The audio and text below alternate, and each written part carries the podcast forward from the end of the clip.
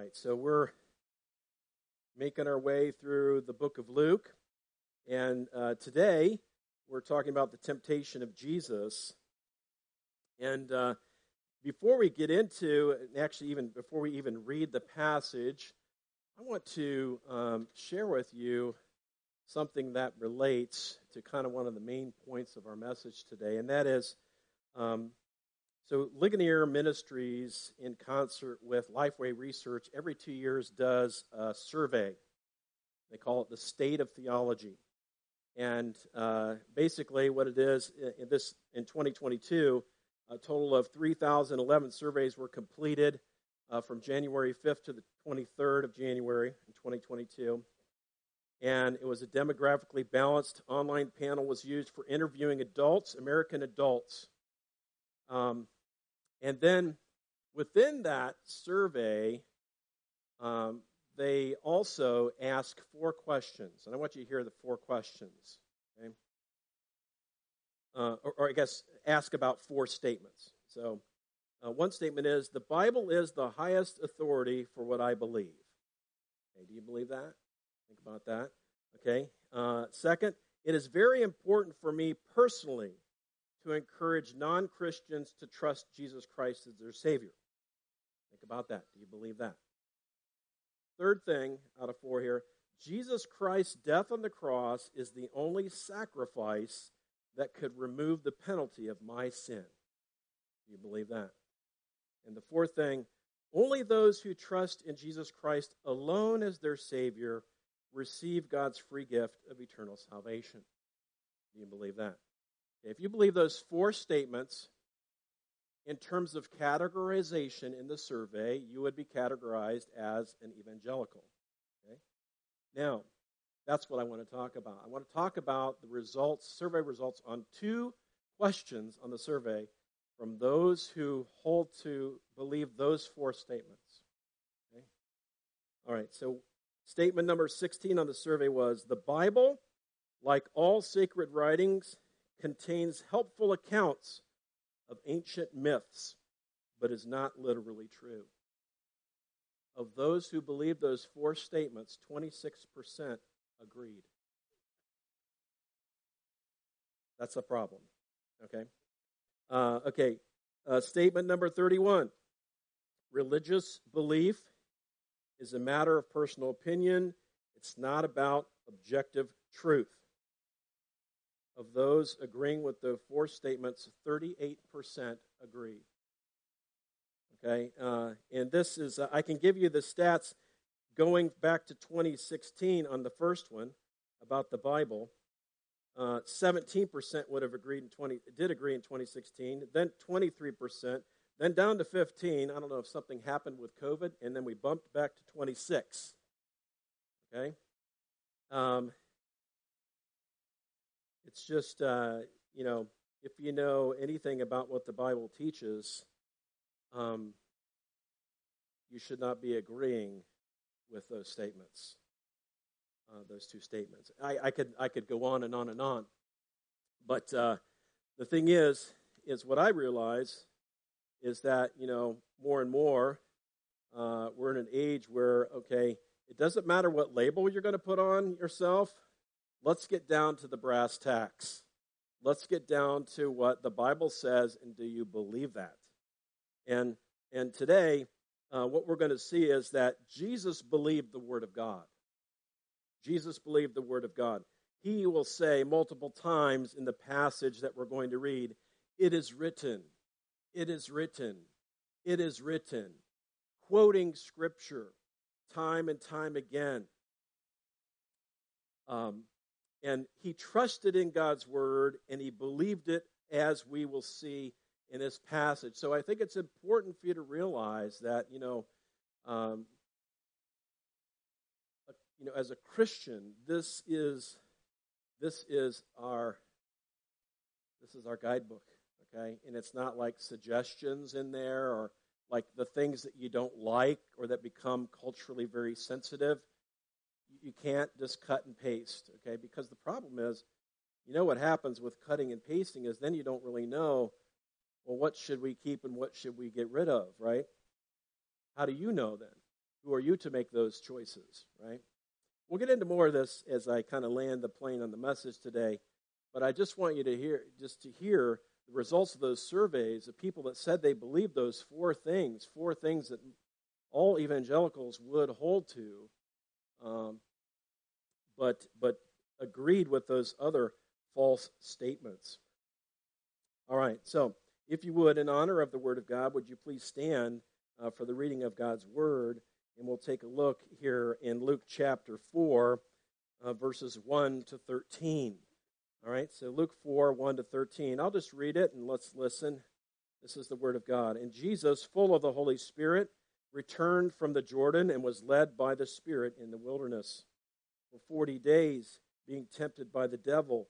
And he ate nothing during those days. And when they were ended, he was hungry. The devil said to him, If you are the Son of God, command this stone to become bread. And Jesus answered him, It is written, Man shall not live by bread alone. And the devil took him up and showed him all the kingdoms of the world in a moment of time. And he said to him, To you I will give all this authority and their glory, for it has been delivered to me, and I give it to whom I will. If you then will worship me, it will all be yours. And Jesus answered him, It is written, You shall worship the Lord your God, and him only shall you serve. And he took him, and he took him to Jerusalem and set him on the pinnacle of the temple and said to him, If you are the Son of God, throw yourself down from here. For it is written, He will command His angels concerning you to guard you and on their hands they will bear you up, lest you strike your foot against a stone. And Jesus answered him, It is said, You shall not put the Lord your God to the test.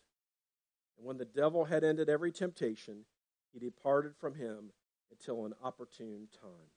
This is the word of God. Please have a seat.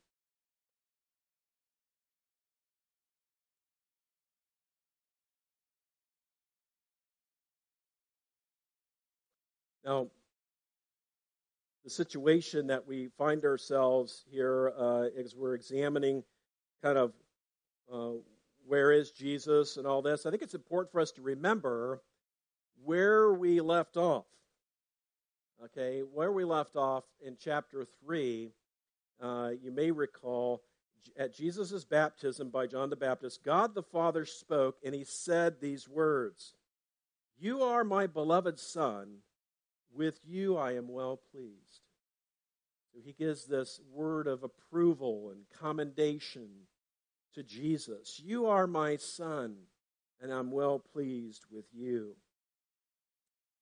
And so then we see here in these couple of verses uh, that Jesus is full of the Holy Spirit. Remember, the Spirit descended upon him as a dove there at his baptism, full of the Holy Spirit, returned from the Jordan and was led by the Spirit in the wilderness.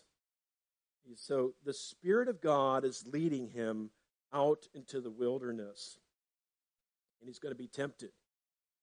Right? And so the next verse says this is that for 40 days, being tempted by the devil, and he ate nothing during those days. So he's fasting. And when they were ended, he was hungry. And so, a couple of things here. One is, I want you to notice that as we go through these temptations, uh, almost every one of them, you can relate them back to the wilderness, wilderness wanderings, okay, of Israel, wandering in the desert, them being tested or tempted in the same ways but failing. Remember how I said how we ended with uh, Adam in the genealogy, right? Uh, in representative of the human race. And uh, so here we have Israel, God's chosen people uh, of the human race at that time. And, and, and as we look upon them in the Old Testament, we see in the Exodus, you're going to see several times here, there's three temptations. And each one of those temptations, Jesus comes back with a quotation from Deuteronomy. Okay? And he is quoting basically uh, the words of God to God's people when they failed these tests. Okay? So we have Jesus, uh, our victorious Savior, living his life victoriously the way it was meant to be. right? And we will see, we'll reflect back on, on a couple of these temptations that the people of God had as well. But I just want to kind of get you to see that. Um, some people have never thought about that before. That you know, it's it's interesting that Jesus is quoting you know two verses from Deuteronomy eight, one from Deuteronomy six, and they're all pointing to these situations uh, when God's people were there in the wilderness. And here we have Jesus in the wilderness, right? Okay. Now, before we get into the temptations, and I just want to make note that, you know, uh, when we are tempted, if we want to, um, if we want to remain righteous when we're tempted, it's important that we are filled with the Holy Spirit. It says Jesus was full of the Holy Spirit, right? And we need to be filled with the Spirit, right? And Ephesians uh, talks about being filled with the Spirit. And really, filled with the Spirit is different from the, the Spirit being in you. Okay? Every believer has the Spirit as God's, uh, uh, in a sense, down payment or deposit. Uh, it says there in Ephesians 1 uh, that He has been given to us, right? Every believer. But it's really, when we talk about being filled with the Spirit in this way, in the way that Ephesians talks about it, it means are we yielded?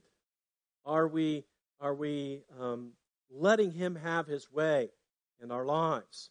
Or are we saying, I don't care what you say, I'm going to do it my way for whatever reason? Okay? So it's important that we, um, you know, Bill Bright with Campus Crusade, one of the things, he's known for many things, but one of the things he's known is for a little tract. It was a blue tract with a white dove on it. I remember it. And it was basically about, you know, how to be filled with the Spirit. And he was talking about, you know, um, you know, just acknowledge before God, you know, if you're aware of, you know, sin that you're walking in, just confess it to God and then ask God to fill you. And because he commands you to be filled, and as we're yielded to him, you know, isn't God going to honor your request if you're doing something that He's commanded you to do, right? And, and, and He will. And so I think it's important for us to see that, you know, as we go about just our Christian lives, not just whenever we face temptation, right? We are commanded by God to live our spiritual lives filled with the Holy Spirit, yielded, yielded. And, uh, you know, here the Spirit led him somewhere led him into the wilderness, right? So, not only that should we be filled with the Spirit and understand what that is, but also uh, we need to expect spiritual opposition. As believers, we need to expect uh, that the devil uh, is going to be behind some of those temptations. Now, um, I think we need to realize also that our own flesh plays into that as well. You can't just say the devil made me do it. Okay? Okay, now the devil is involved in certain things in our lives, yes, but sometimes it's just our own flesh. Okay?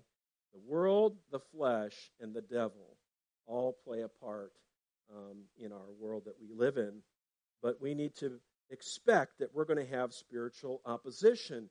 And just reminding ourselves of that fact is important to realize that, in a sense, as a Christian, you've got a target on your back now, right? That Satan, uh, he can't keep you from hell. Uh, uh, he can't drag you down to hell, but he, he can certainly try to limit your effectiveness as a believer, right? Your impact. Um, he can try to trick you, which is basically his MO right? Jesus calls him the, the father of lies, right? And we'll, we'll see this play out here. But the other thing I want us to recognize here is the fact that Jesus himself is being tempted. He knows what it's like. He knows what it's like. If you turn to the book of Hebrews, chapter 2, read a couple verses here. Hebrews 2:18 says, For this is speaking of Jesus, Hebrews 2:18, for because he himself has suffered when tempted, he is able to help those who are being tempted. Jesus is your lifeline. Believer, Jesus is our lifeline. He has been tempted and he's able to help us right there. Right? He is he is our helper in temptation. And so that just reminds me that well when I'm being tempted, I should run to Jesus. I should in prayer, right? That's what we should do. And then um, take a look back there uh, in in uh, Hebrews and chapter four this time. Hebrews four fifteen. For we do not have a high priest, again, speaking about Jesus. We don't have a high priest who is unable to sympathize with our weaknesses, but one who in every respect has been tempted as we are, yet without sin. Right? So all this to say is that, you know, Jesus has been through this. He can identify with you as a human. He was tempted in every way, yet with sin. And so he should be the one that we look to. We should be filled with the Spirit, and we should expect, we should expect to get spiritual opposition. Now, let's take a look at the first temptation. Verses 3 and 4 The devil said to him, If you are the Son of God, command this stone to become bread. So here we have uh, Jesus being tempted to, get, to doubt God's provision and possibly to doubt God's love in the face of his circumstances. You know, isn't it interesting that he says, If you are the Son of God? He was just declared to be the Son of God by God the Father. This is my beloved Son. He heard those words. And I think this is a direct in your face to Jesus. Again, what does the devil do? He tries to get us to question the Word of God from the very beginning, right? He says to Eve, Did God say that, Eve? Did God really say, Oh, you'll surely not die? Here we are. Satan, he just he will twist. There's a, usually a kernel of truth in many things that he throws our way.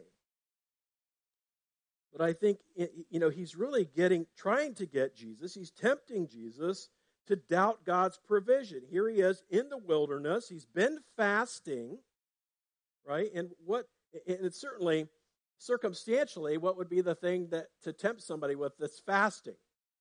Food. You know, just wave a little Taco Bell in front of them.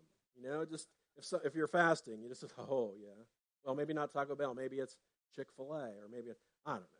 Maybe it's tiramisu. yeah, I'm pointing at Alan because he makes some really good tiramisu. He'll take orders later today. That's good. That's right. There you go. Yes. oh, but you know, and so he kind of, you know, I, I, how the passage ends. Did you see how it says that he he he he left Jesus and he'll come back at an, to looking for an oppor, another opportune time? That is the way. You know, um, I don't believe the the devil can read our minds, but I think he's a great student of humanity, and he, so he's observing things, and and so he knows weaknesses. He knows when's a maybe a good time to try to attack or tempt. Right? So um, Jesus comes back to this temptation, right? Being tempted to doubt God's provision and love in the face of his circumstances. Um, and Jesus comes back with, It is written, man shall not live by bread alone.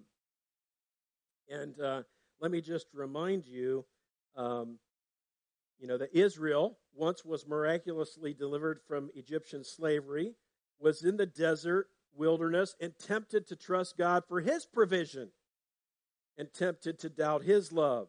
In Exodus chapter 16, let me just read for you a few verses here. Exodus 16. So now we're flashing back to God's people in the wilderness. It says, they set out from Elim, and all the congregation of the people of Israel came to the wilderness of Sin, which is between Elim and Sinai, on the fifteenth day of the second month, after they had departed from the land of Egypt. And the whole congregation of the people of Israel grumbled against Moses and Aaron in the wilderness.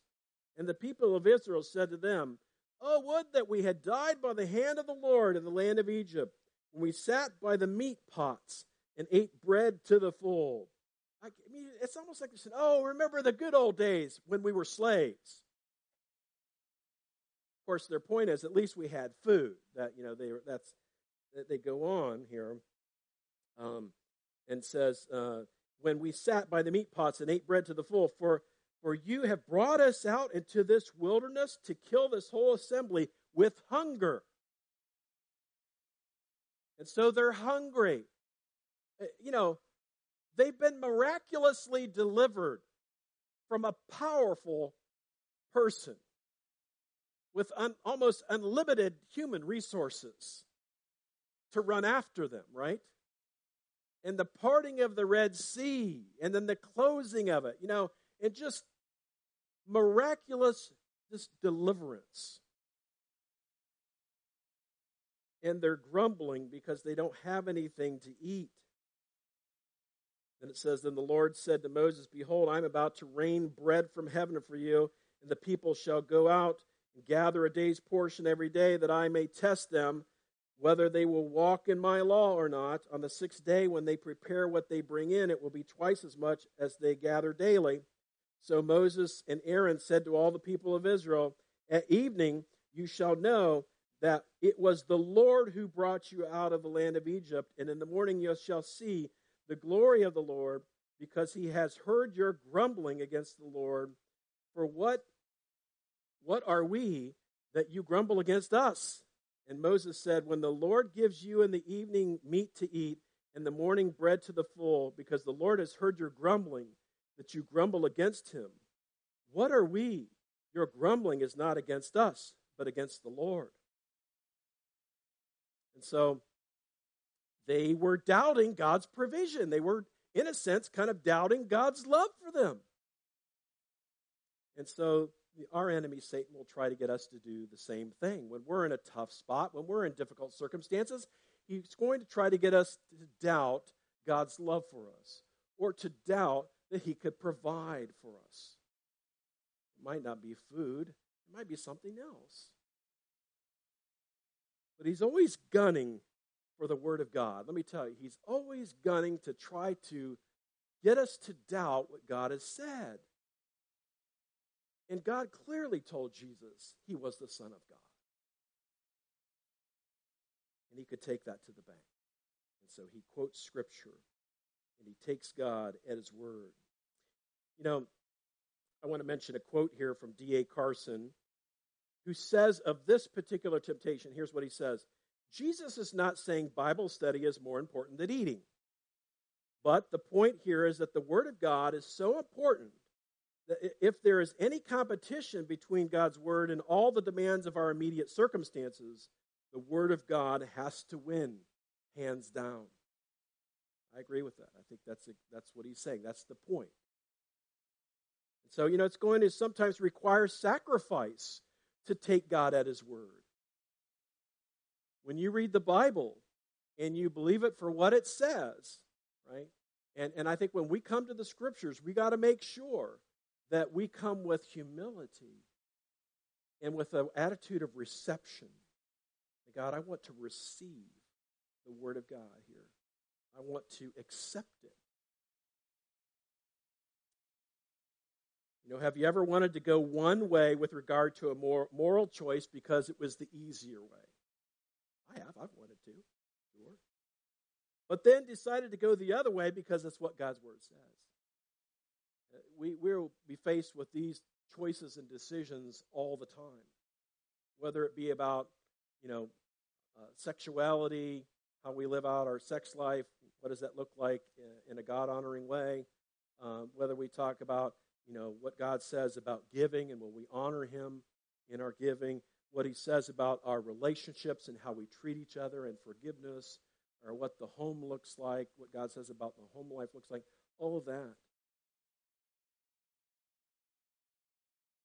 Now, the second temptation, verses 5 to 8, remind ourselves what that says.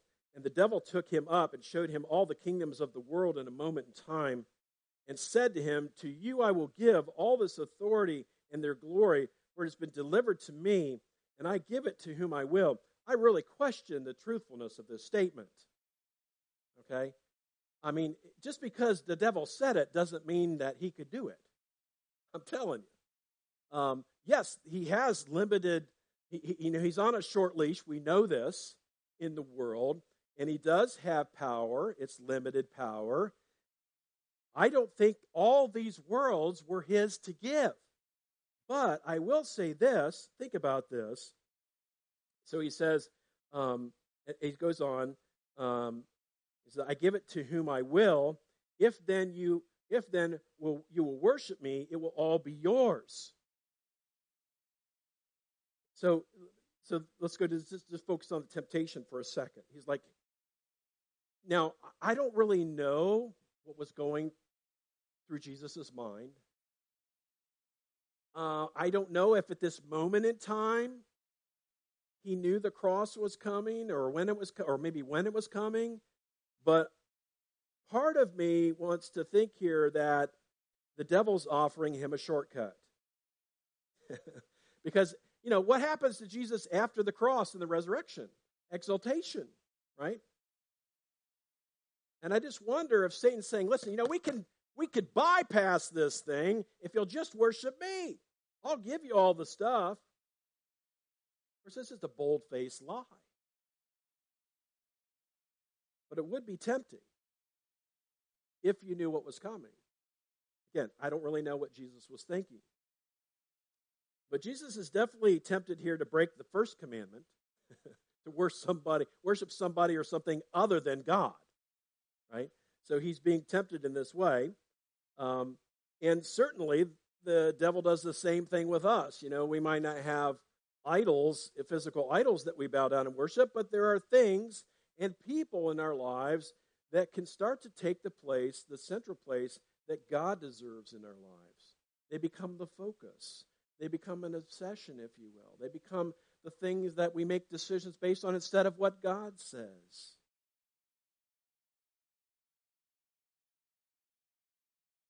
in most all temptations that the devil throws our way, there's sort of a little promise with it. Like, oh, you know, if you do this, you know, like, like at the beginning with Adam and Eve, oh, you're not going to die.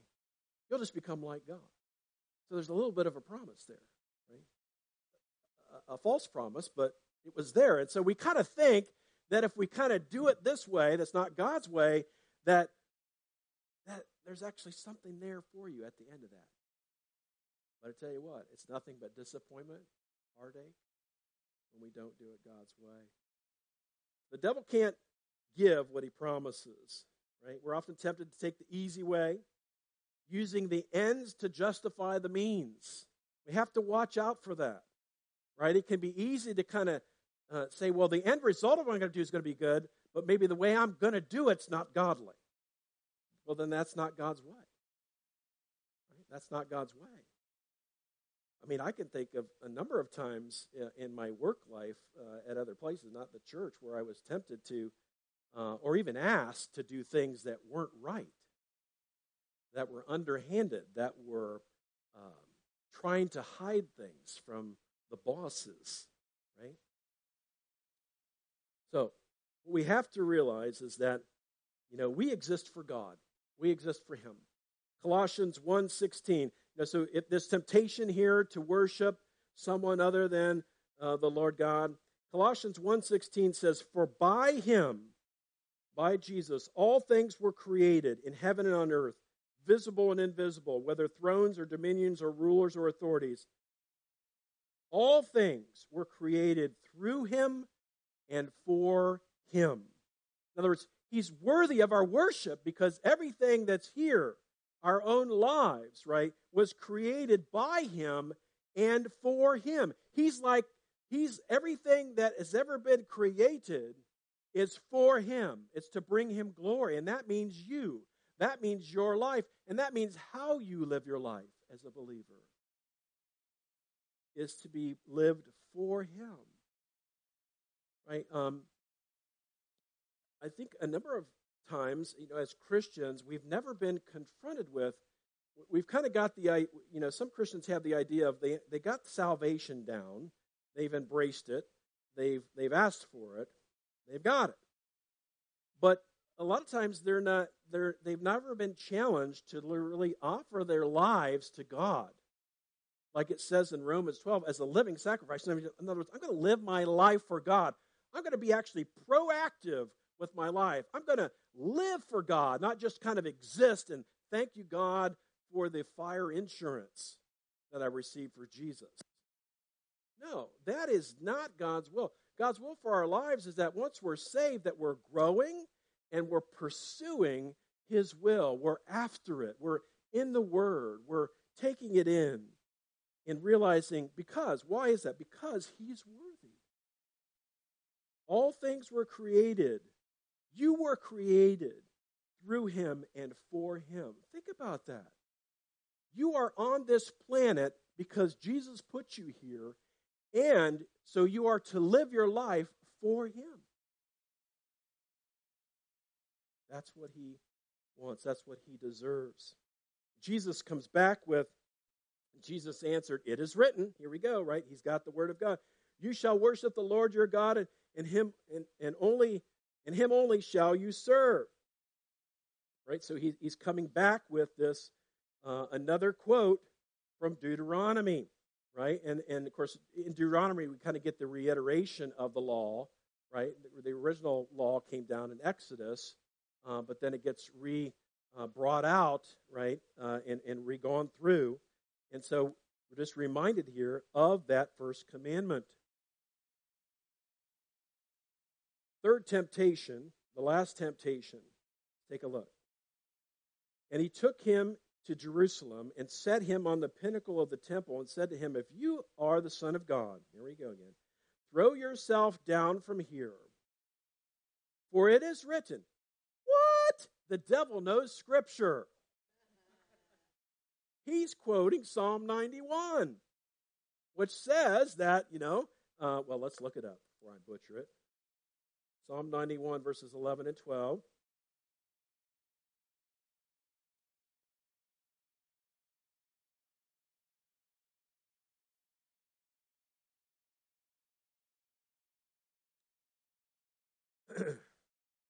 says, For he will command his angels concerning you. This is about the Son of God you know, looking ahead, where he will command his angels concerning you to guard you in all your ways.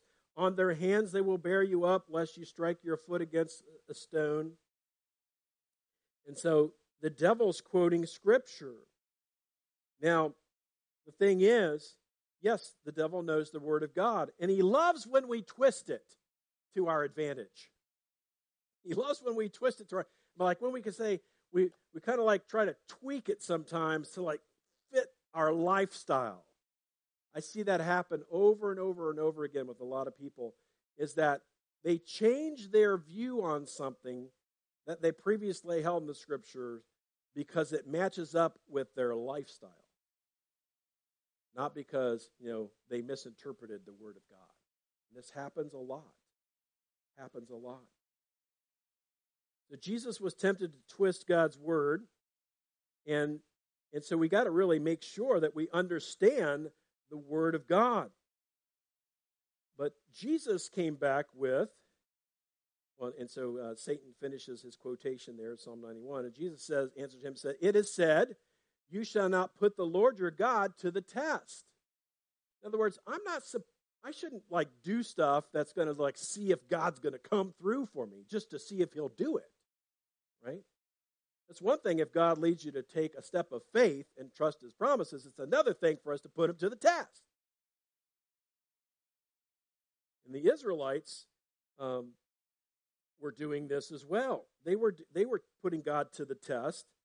Um, well, let me, let me read the full quotation that Jesus quotes in Deuteronomy 6. Deuteronomy 6, 16 and 17 says, You shall not put the Lord your God to the test as you tested him at Massah so there's a, at a certain location they were testing God. It says, You shall diligently keep the commandments of the Lord your God and his testimonies and his statutes, which he has commanded you. Now, if you go, want to go back and look up what this situation at Massah was, you got to go to Exodus chapter 17. Exodus 17, 7. And it says, And he called the name of the place Massah and Meribah because of the quarreling of the people of God, and because they tested the Lord, saying, Is the Lord among us or not? Say they were putting God to the test, like, is he, is he with us or not? Even though God has proved himself over and over and over to them. It's like they were putting him to the test. What Jesus does here is just a good example to all of us that we need to really know the whole of Scripture. Right? When you go to you go to apply something to your life or interpret Scripture, right? You don't want to just pull some verse out and say, "Oh, I know what that means," and, unless you really kind of know what a lot what does the rest of the Scripture say about that topic.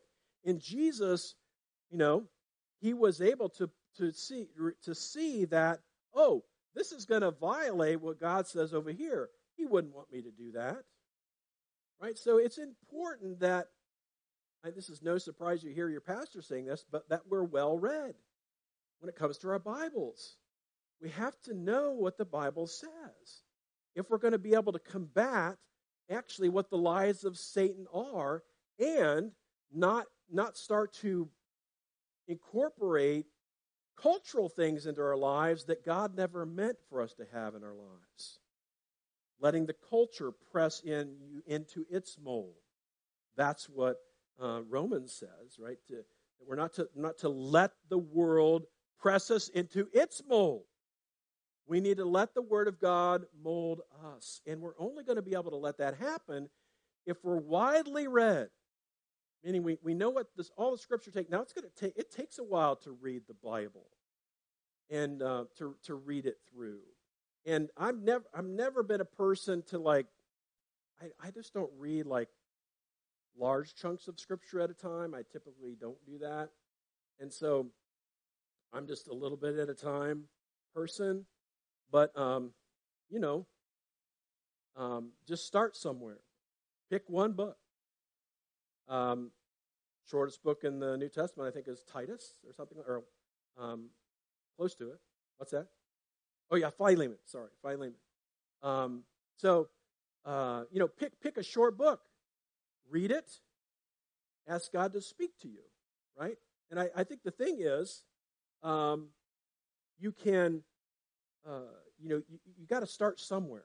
Don't you know? Sometimes, whether it's Bible reading or whether it's some other thing, if it's large, it could be intimidating.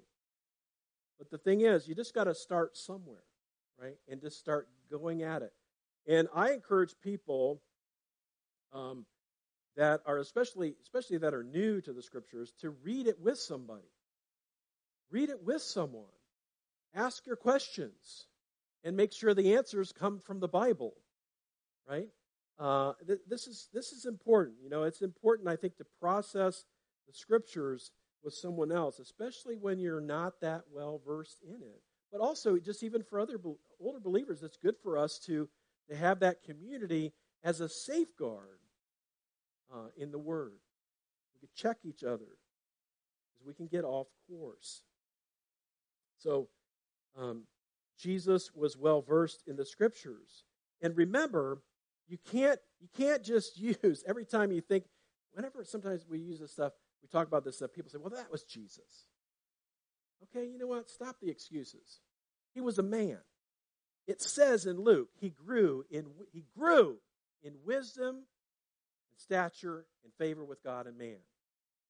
Okay? So he had to learn. Had to learn. And so do we. And it's I tell you what, it's more important than ever. Bible illiteracy is way up amongst believers. Way up. And the devil knows that. so he's just going to play you like a fiddle. Going to play you like a fiddle and get you sidetracked, get you off God's will. Um, I don't know. I mean, it's just, it's a warning. This is a warning. We need to be people of the book. Um, it's a challenge for all of us. We seem to find time for Netflix binging, but how about Bible binging? Right? Let's start a new trend Bible binging, okay? Uh, some, get in the Word, right? And I know there it's hard. Uh, I know it's difficult to, to fit it in when you're working. I'm working in a couple of jobs myself.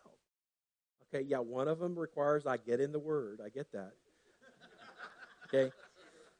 However, let me just say, I don't have my quiet times in when I'm preaching. Okay? I have them in other places. Okay? So, um, but anyway, we have we have these temptation here that Jesus says, and he just he just comes back with the word. And then we, as we mentioned earlier, the devil departs, and he says there says uh, the devil departed when the devil had ended every temptation. He departed from him until an opportune time. And certainly that's what the devil does. He looks for um, he looks for opportunities, times when we're going to be tired, hungry, hangry. You know, you know, it's just again. I just think he's a master student of human nature, and that's how he gets so good at tempting. And so we have to be on our guard. And again, like we started off with saying, you know, Jesus trusted in and believed the Word of God. He had it at hand in his mind. He was able to come against the temptations with the Word of God. Even more than that, we should be so thankful that our Lord and Savior Jesus Christ was victorious through the temptation. When all the times past, from the very first human walked on the earth failed. And it was necessary that he be victorious. Right? Let's pray. Heavenly Father, we thank you so much that your Holy Spirit um, is in every believer, that we can, uh, we can be, um, as it says, filled with the Spirit as we yield to Him, as we submit our heart to the Spirit and to the Word of God. We cannot live our lives by feelings. We cannot take our signals from the culture on how we are to live our lives. We must take it from your Word.